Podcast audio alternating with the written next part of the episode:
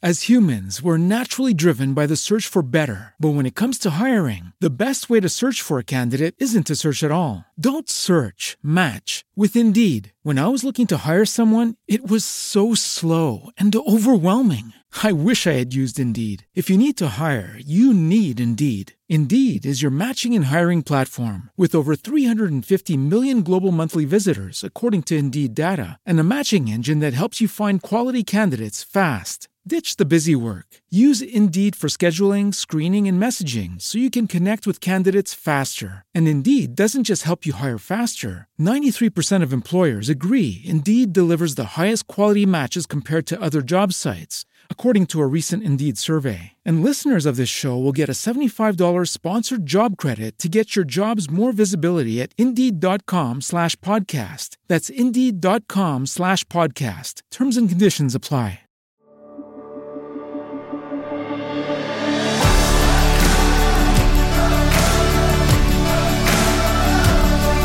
Welcome to the Gravity Leadership Podcast.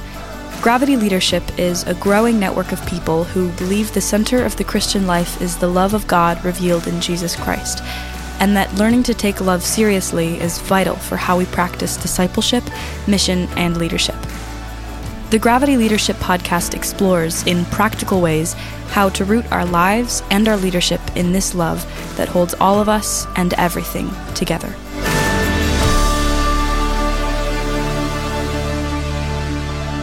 Gravity Leadership Podcast. Coming at ya. Here it is. That's Ben's uh, counter Falsetto? alto voice. and this is Matt Tebbe. Ukulele again. And today, oh, okay. All you got Why to do not? is just give a little hint not? of, of music, and Ben grabs the ukulele off the off the back wall. Hey, today we have Tracy Rhodes. Uh, not all who wonder are not all who spiritually wonder are lost. Uh, and you will enjoy this interview. I think um, you will, or else. it sounded so uh, threatening. Ominous, yeah. Uh, like, yeah, ominous. Oh, what if what if I don't enjoy it? I think what struck me about this interview, uh, Tracy presses against the sectarian siloing of Hmm. Christians into sort of camps. And one of the things she's done and continues to do, even as I follow her on social media, is she she is actively seeking to appreciate and celebrate the best about each and every Christian tradition. Mm. And rather than than ranking them or deciding, you know, who's got it right Yeah. or um, dunking on the people that get it wrong, she she really is, I think, carving out.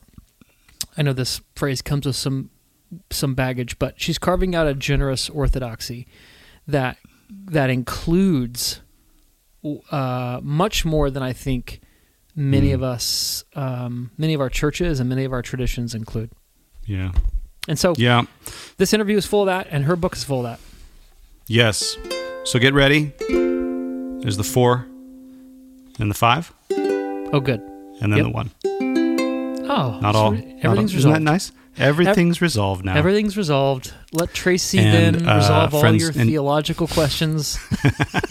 the way that Ben Right. resolved Actually, all she might do the opposite. Symphonic She's- yeah. questions. yes. Oh All yeah, right. she might create some Uh, yes, friends. Enjoy this interview where she doesn't actually resolve all of your theological questions, but uh, lets you maybe be resolved in the fact that they're not all answered 100%. Maybe there is a resolution in the in the unresolution. She keeps you stuck on the four instead of going Yeah, down yeah. to the one.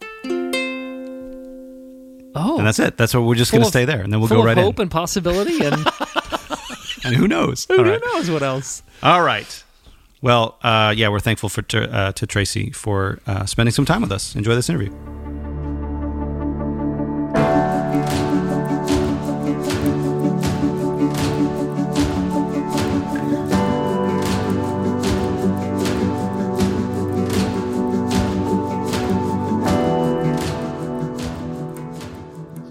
Tracy Rhodes, welcome to the Gravity Leadership Podcast. Thank you. Thanks for having me. Yes, we recently finished up a series uh, about people who are whose faith is changing, or people who feel like they're losing their faith, or people who feel like their faith is maturing. we called it, uh, you know, a series on deconstruction and reconstruction of faith. And you've written a book that we want to chat with you about today. Not all who wonder are spiritually lost. It's sort of a memoir of your life and other people's lives about how their faith matures and grows and changes over time. I'm excited to chat with you about this. But first, Tracy, would you let our listeners know who you are, uh, where you're from, what you spend your time doing? Sure. Um, my home now is in Michigan. I live in a small town um, here in Michigan and live on some property outside of that. Um, I also grew up in rural Missouri, so I kind of say that I'm living a very similar life, just moved to a different state. Um, mm. My husband and I have one daughter, and we have 12 pigs and nine chickens and two dogs, three kittens, and um, we're helping out three ducks that that don't have a mama right now. So, um, oh. Yeah, it keeps keeps us busy. Uh, springtime in particular is always an adventure on the farm. Um, but in 2014, I started a blog called Traces of Faith and have been writing there um, pretty consistently for about six years now. And mm. what I what my book topic um, turned out to be actually came about from various blog posts and uh, interaction with the readers and social media as that blog continued to grow. So yeah. that's that's kind of where I've honed in now. Um, love talking church, love talking about um, Christianity in a big big picture kind of way, and so that's how I spend a lot of my days now. That's awesome. You you also I just want to give a shout out. You also have a rooster that uh, yeah will make yeah. will make himself known at probably probably at some point in this interview. Yeah. Yeah, you know, I always thought that they only did that like at sunrise to wake people up at like four in the morning. They do it all day long. it's, it's, a fallacy. Yeah. yeah. Well, Tracy, learn on talk, the farm. Yeah, let's chat about your book a bit. Uh, why did you, you mentioned your blog, and I'm I'm I would surmise that perhaps this book kind of took shape or form as you blogged about your own experiences and heard about other people's. Is that right? Why, why did you write this book? Yes, uh, as I mentioned, I started um, Traces of Faith in 2014. And in 2015, I went back to look um, when the book was published. I visited my first Ash Wednesday service. Um, hmm. I grew up Southern Baptist. I currently attend a Reformed church. So Catholicism is um, still very new to me as I uh, learn about it and was curious what um, an Ash Wednesday service was like. I did find out that um, that was something that I could fully participate in, that they would um, give a non Catholic the ashes just like they would um, a Catholic.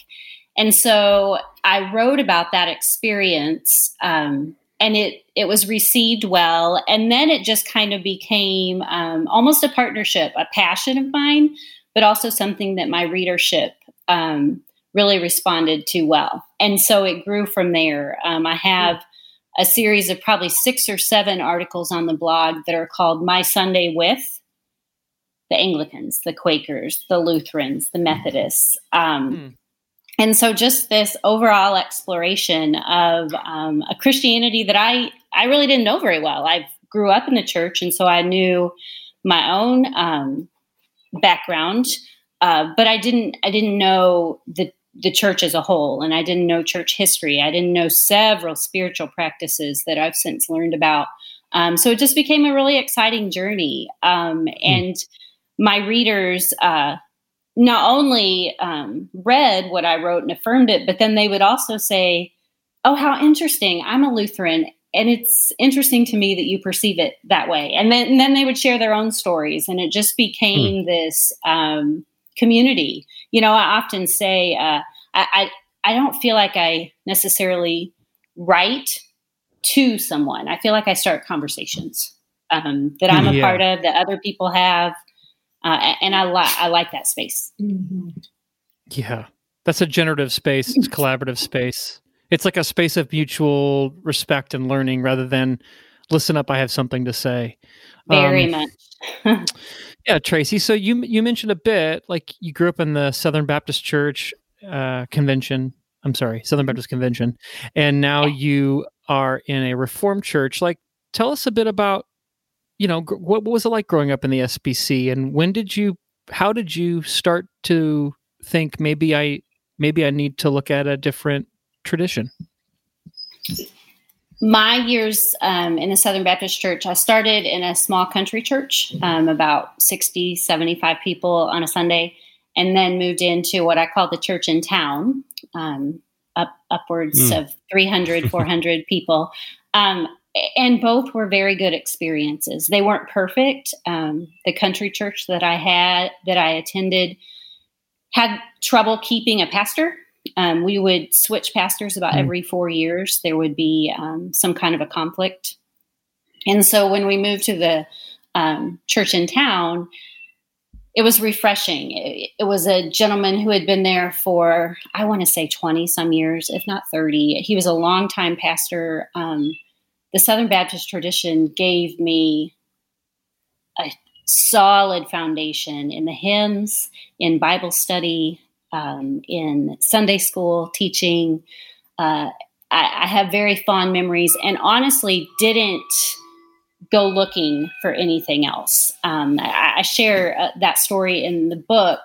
Um, it, it kind of happened upon me um, when I was I was yeah. living in St. Louis at the time and I was single and attended a couple different Baptist churches, good experiences, but I never felt that um, real connection that I wanted from a church family. And so I actually started attending a Presbyterian church because they had a good singles group. That's my theologically wise decision making. Um, yeah. And, and it was interesting, you know, to to see, wow, that's familiar church to me, and this is a little hmm. different. Um, I remember oftentimes they would talk about going and meeting up for a, a beer to discuss theology and we didn't really do that in the Southern Baptist Church. And so, um, just little little things like that that I noted. Um, and then when I moved to Michigan after I got married, uh, I I know now there are a few Southern Baptist churches, but they're by and far um, very rare. And the Baptist churches up here are more often independent. Um, the ones we visited just weren't a fit for our family, not for any particular reason. Just, um, you know, my husband likes kind of more of a laid back church environment. And so we found that. Um, and only after we found that did I discover it was reformed. So then I had to learn about mm. this hmm. whole other tradition that was um, new to me. In Missouri, I didn't hear that word. Um, Presbyterian, mm. I hmm. guess, is a, a, cousin of that reformed concept. Um, right. And so I knew of that. But yeah, I, I can't say it was any um, very thoughtful process of you know dissecting my theology and deciding where where I fit. It was more where life took me. Yeah, yeah, and, and it sounds like there were relationships that drew you into the tradition rather than doctrinal statements or theological commitments that drew you in tradition. Am I hearing you right?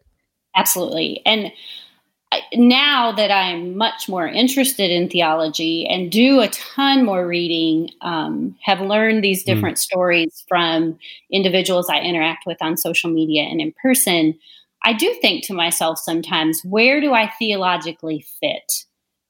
Yeah. And I don't. um, I, I, don't know if it's because I'm such a um, such a learner. I have such a curious mind.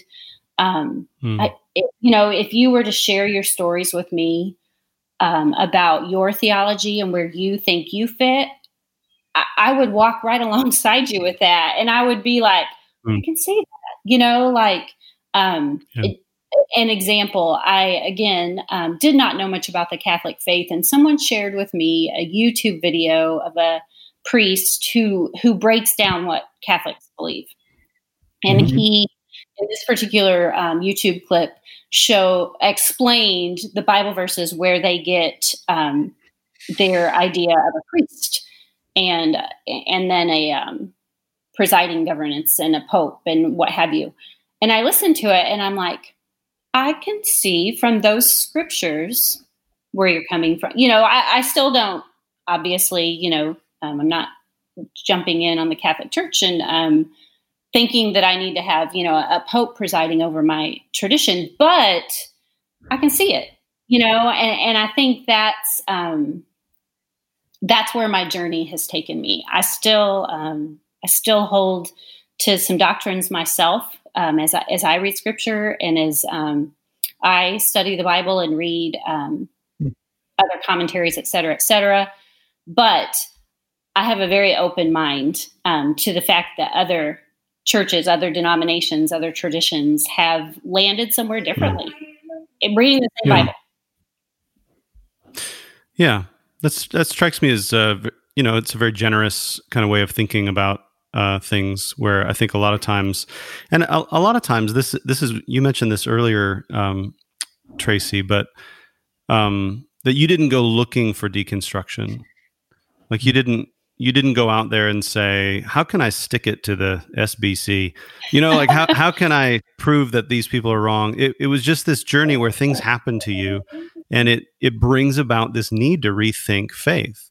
Um, and I, I I think that's something that sometimes uh, people don't understand about deconstruction is just it, it, it's foisted upon us oftentimes through life circumstances and just a need to kind of uh, rethink things. But i'm just struck by i guess i don't i'm trying to see if there's a question in this and i don't know if there is but i'm just struck by the generosity of spirit that has emerged for you uh, out of this that that it's like oh i could see how that you know i could see how you could get there.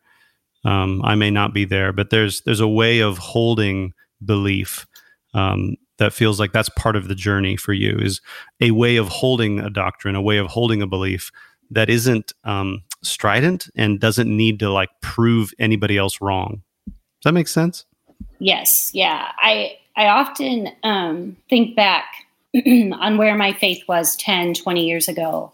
And I feel as if I used to think if I would study scripture enough, if I could read enough Bible um, passages, I would I would find the right answer.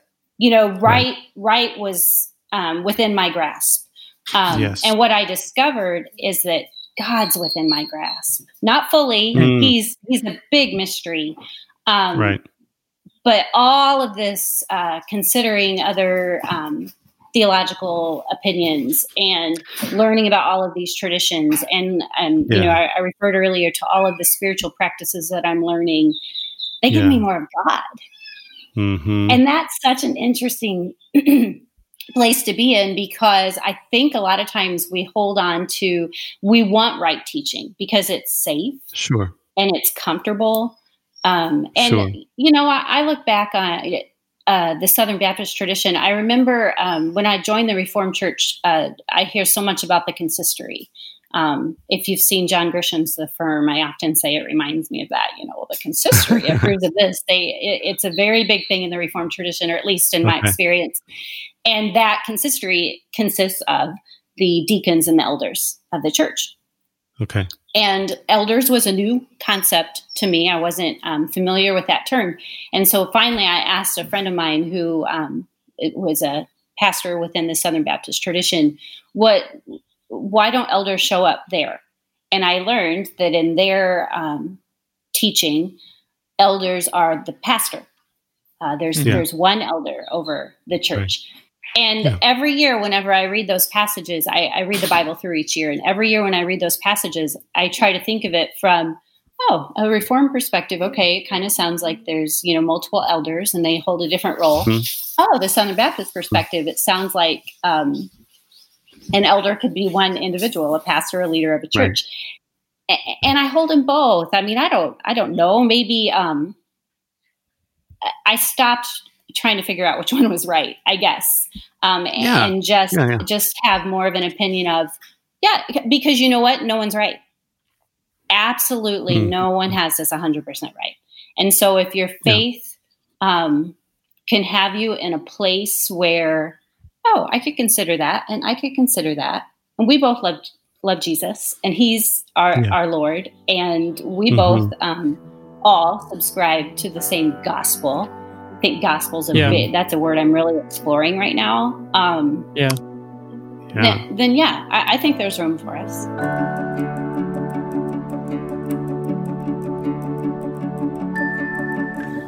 This podcast is brought to you by Gravity Leadership Academy, our 10 month online training intensive for Christian leaders who want to root their life and leadership in God's love and bring lasting transformation to their culture.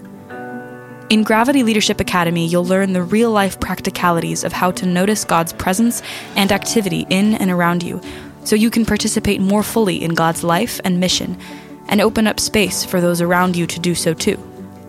We've worked really hard to make this training in missional leadership practical and doable. To find out more about Gravity Leadership Academy, visit gravityleadership.com/academy.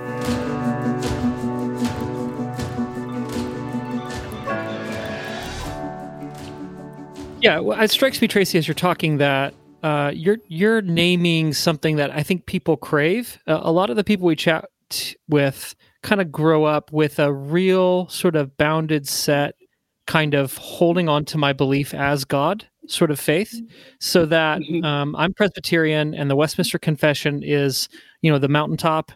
And anybody who's not on the mountaintop here with me, including the Reformed Church or the SBC or the Catholics, like we got to save them or I can't fellowship with them. And you're naming some kind of um, agility, some kind of generosity, some kind of um, non anxious uh, handling of a diversity of accounts of who, like how to be with God Mhm. and worship or, or or church that I think a lot of people long for, but they find in their body they just keep making sort of like they just replace one heretical group and then they change tribes and now they have other heretics that they want to like. Do you know how? Do you know how you had developed this posture or this way of seeing these other groups? Do, do you remember shifting from kind of uh, othering Christian Mm. groups to appreciating Christian groups? Yeah, it, it's been a very gradual process. Um, you know, it, the Bible verse, uh, work out your salvation with fear and trembling. I think on Mm. that verse a lot because um, Mm.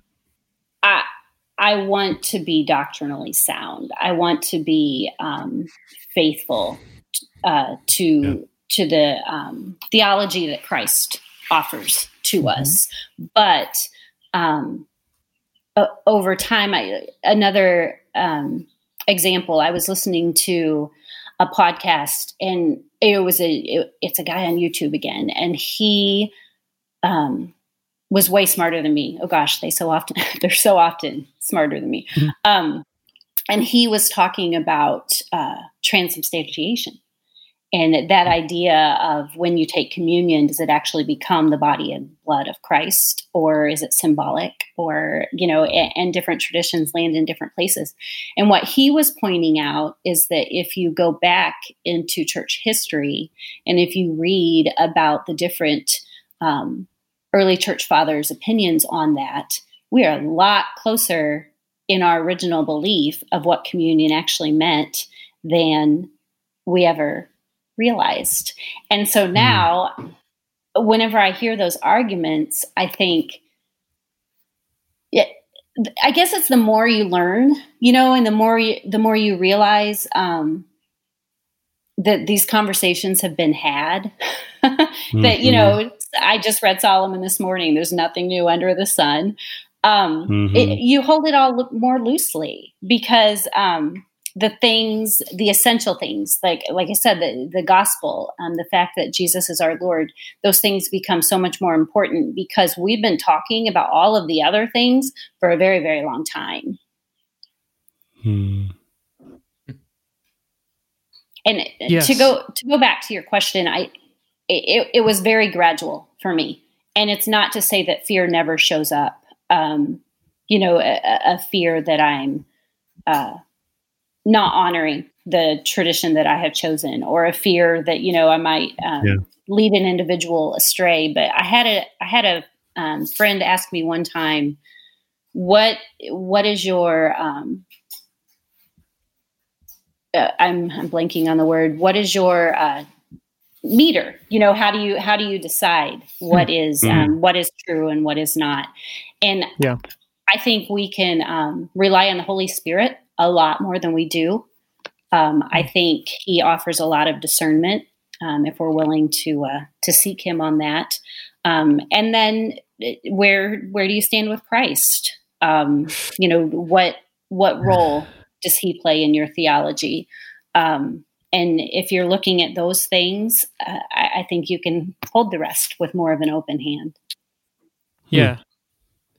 Yeah. I, Tracy, it strikes me that what you're describing is um, really hard to teach. so yeah. it's like hard to put that in an outline and then and then sit somebody through a class and then somebody to sort of just embody that but there's some kind of relational spiritual emotional uh, existential even sort of journey you have to go on to become the kind of person who holds difference and holds mm-hmm. truth mm-hmm. the way you are um, I, I'm curious as as you listen to these stories, and your book is like a memoir a bit, but it's a it's a it's almost a communal memoir. So mm-hmm. you share mm-hmm. these stories of different people and their wonderings. Is there anything that you would point to to say, you know, not all who wonder uh, are spiritually lost? The I guess maybe the the truth in parentheses under that is, but some are you know mm. um, and I, I, wonder could you tease out for us or name for us describe for us what, what are some of the commonalities of the stories you've heard of people who wonder that that don't get lost maybe that wander in a holy way um, and how would that be then distinct from the people who do wonder and do get lost hmm. sure um, i think there I, I didn't wander until I had a very firm foundation, if you will. Um, I think hmm. that's really important um, to have Christ as your solid rock, and then um, you know ex- explore from for Him or explore with Him. Um, I the verse in Ephesians that says God is more than we could ever ask or imagine. I think on that a lot too. It, you have to know Him initially first, but then how how much bigger is He? you know, um, as I was writing the mm-hmm. book, a lot of the individuals who I thought of while I was writing were people who had always been one tradition or people who were taught, like me, Catholics don't have it right. They worship Mary and they, um, you know, get drunk the Knights of Columbus Hall. Those are the two things that I thought were prominently Catholic. um, yeah. And so, on that foundation um, uh, of Jesus, that's where I explored from there. Um, so I guess in that sense, you could say um, I was already not lost. Um, with using a using a technical term, amazing grace, right? Um, I, I, was found already in a sense, but then the wandering um, w- was okay because because I had Jesus as my as my mm. base, um, and, mm. and I give a lot of thought to um, the lost in in the term that you're referring to and it's so hard to know um, yeah. what what one's salvation experience is where where one stands um, with mm. jesus and so what i try yeah. to do is create a situation where regardless of um, lost and seeking or um, found and seeking, we can move toward Him together. Um, I think very, very much um, everything I offer on social media in my writing um, should point to Jesus. Mm-hmm. And so then, whether you're lost or found, it, it's about Jesus. It's still pointing that path to Jesus. Yeah, so I, I, hear you naming there. I mean, one one of the it's kind of a uh, I don't know if it's philosophical concept, but um, bounded set versus centered set. Um, I don't know if you've heard of that, Tracy, but um, I hear you naming like one of the one of the keys to the posture that you've been able to embrace is that it matters less whether you're inside or outside of the boundary line and where the boundary line is drawn, and it matters more where you're oriented, where are you headed, where are you aimed, and um, that's a more important question than the question of where's the boundary and are you in or out. It's more of a I want to draw people towards Jesus, uh, and I want to point toward. I want to stay pointed towards Jesus myself, and anybody who's on that journey with me, I consider a friend. You know, if you're wanting to move towards Jesus together, then then I then I think we can, you know, I think we can journey together. And the the question of where is the boundary line becomes less and less important. I, th- I think that's very good. Yes. Um, yeah. Okay. Yeah, because um, at the end of the day, I don't want you to know about a certain tradition. I don't want you to know about a certain right. spiritual practice. I want you to know how all of those things give you more of Jesus. Mm-hmm. That's in my mm-hmm. book a lot. More mm-hmm. and more of mm-hmm. Jesus. You know, how do we yeah. how do we find that together? Yeah. Um, and Good. that's a lot of the, um, the the feedback that I've gotten. You know, I mean, nothing thrills me more than for people to uh, to write me or um, talk to me and say um, two things. You made me think. It's good. Mm. Think about our yeah. faith um, and number two, I want to try a new um, spiritual practice, a new service, a new hmm. uh, conversation with with a tradition that I haven't experienced um, because yeah. of something that you have said or written. Great compliment. Yes, yes, that's huge. And that's really great. When it, you know we added the, um, I think there are sixteen. I always I've said the number wrong a hundred times. I think there are 16 individuals other than me who have shared church stories in my book. And yeah. we added those a little later in the process. And I'm so, so glad we did because mm. as you read those, and here's the common ground. I remember reading um, my friend Phoebe, who's towards the end of the book. I read um, some of her blog and then her essay that she shared in my book. And I thought, I recognize church. Like they're so mm. she's Orthodox. I know zero, right? I didn't even know that mm-hmm. there was an Orthodox tradition until I was probably in my mid 30s. Um, and yeah. so it, so much of it is um, it, unique and different to me, things that I don't necessarily um, understand. But so much of it was church. You know, the the mm. family um, of believers that you're trying to get along with. The, uh, mm. mm-hmm. the every Sunday um, you know, li- little things that happen that she would share about the fact that Phoebe has um, three young children. And I want to say that they're, um, she wrote a guest post for me one time on the blog and it was on her Good Friday service. And if I remember correctly, they're in church for nine hours. And I mentioned that she has yeah. three young ones. yeah. So, um, you know, yeah. and that's, that's the case with all of these um, stories. They all had an element uh, of church that I think we all recognize. Um, and, and, so hmm. that's what we were uh, celebrating. A couple um, people have mentioned that to them, this is this book is a love story to the church, and I love that. You know, hmm. I, I really yeah. like that idea of um, offering something that could be um, a church experience everyone could relate to, and everyone could continue seeking. Yes. Yeah. You know, that's that's interesting. That uh, I think that's maybe you know your book wandering becomes a metaphor almost for seeking um, in the sense that the wondering isn't sort of willy-nilly or uh, because i'm bored or because i um, fidgety you know or mm-hmm. uh, because i don't know where to go but uh, the way you use the metaphor wondering is is i think a synonym for seeking pursuing mm. and and and never becoming sort of complacent or stale in thinking I've got God or I've got Jesus figured out. Uh, and so your your book does such a great job celebrating like this pursuit that is not sectarian, like a pursuit that is um, generous and humble and seeking the wealth and the treasure of of all the Christian traditions, not so I can sort of put them on and like colonize them or like you know uh, take what I like and what I don't, but so I can submit myself to the beauty that's inherent in them. So, mm, so Tracy, thank you. Yeah, well, you wrote the book. mm-hmm. well, and, uh, uh, I want to tag on that just real quick. Um, I had a, yeah. a, friend locally when she bought the book. Um, she read the first chapter or two, and she said, "I think it could also be called Not All Who Wonder." W O N D E R. Yes spiritually are lost. And I thought that's so mm. good too. Like you said, seeking it, it it's um it's a wonderful, yeah. wondrous thing to me um, to see how mm-hmm. big and vast the church is. So yeah, I like that. Yeah. Yes. Yeah, that's that's that's beautiful because that then puts words to what I see you doing in this book. Is it's not um, I know what the Catholics have wrong, and I'm mm-hmm. going to go to their church and let them know. but it's I wonder what the Catholics know and see that I I don't.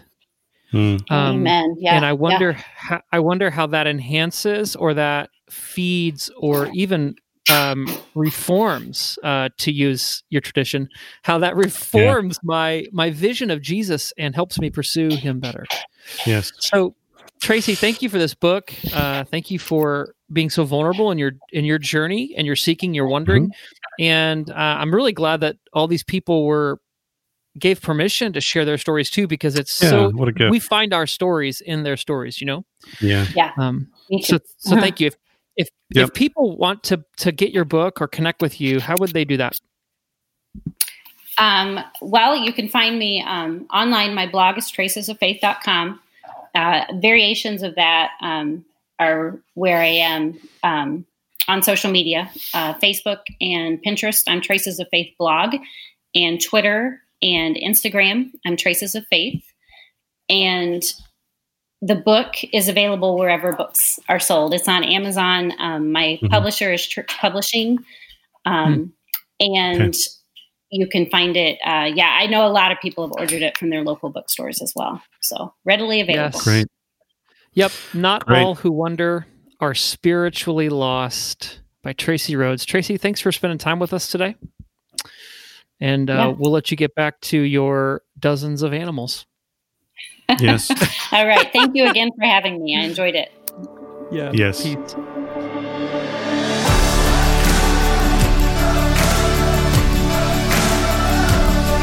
Thanks for joining us for this episode of the Gravity Leadership Podcast. Our show is produced by Ben Sternke, Matt Tebbe, and Ben Hardman. Aaron Sternke does our mixing and mastering. You can check out his work at aaronsternke.com. If you find our podcast helpful, share it with your friends in person and on social media. And don't forget to rate and review us online as well as subscribe so you don't miss an episode. You can join our Gravity community for free at gravityleadership.com/join. You'll get our latest content delivered straight to your inbox, as well as an email most Fridays with curated links to articles we found interesting or helpful. To join us, go to gravityleadership.com/join. And hey, we'd love to hear from you. Ask a question, make a comment, send us an idea, a recommendation, recipe, whatever. You can email us at podcast at gravityleadership.com. Catch you next time.